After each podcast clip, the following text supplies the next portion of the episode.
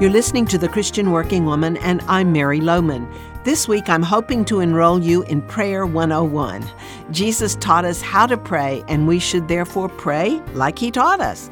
That just makes sense to me. How about you? We've looked at the first two components of what we call the Lord's Prayer. The first is praise, Our Father which art in heaven, hallowed be your name, and then pledge, Your kingdom come, your will be done on earth as it is in heaven. Now, if you missed that program, you'll find it easily on our website, as those are really important elements of prayer. And then we come to petition Give us this day our daily bread.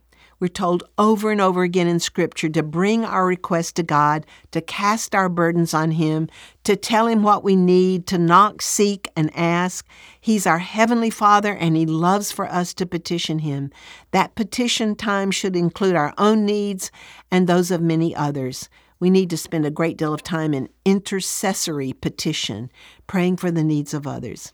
And then we need a time of penitence Forgive us our debts as we forgive our debtors. You know, during the confession, we need to be very specific and very honest with God. You can't hide anything from Him anyway, so it's far better to get all your dirty laundry out in the open, confess your sins, name them one by one, and find His wonderful forgiveness and cleansing. And as we ask for forgiveness, we have to be willing to extend forgiveness to those who've wronged us. And then Jesus closed his pattern for prayer with a pleading Lead us not into temptation, but deliver us from evil. Surely we need to invoke and plead for God's protection from the evil that surrounds us every day of our lives. We need to put on the armor of God so we're able to stand against the evil one and pray that God will help us resist Satan and all of his temptations.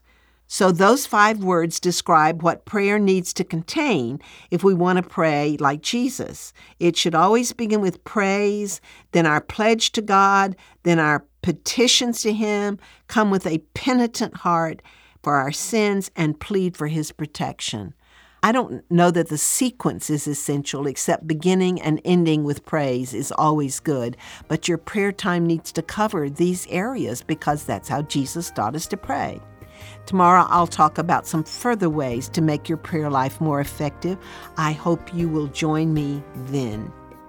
I want to remind you that our Zoom Bible study has begun again, and you are welcome to join us on Tuesday evenings. All the details are at ChristianWorkingWoman.org.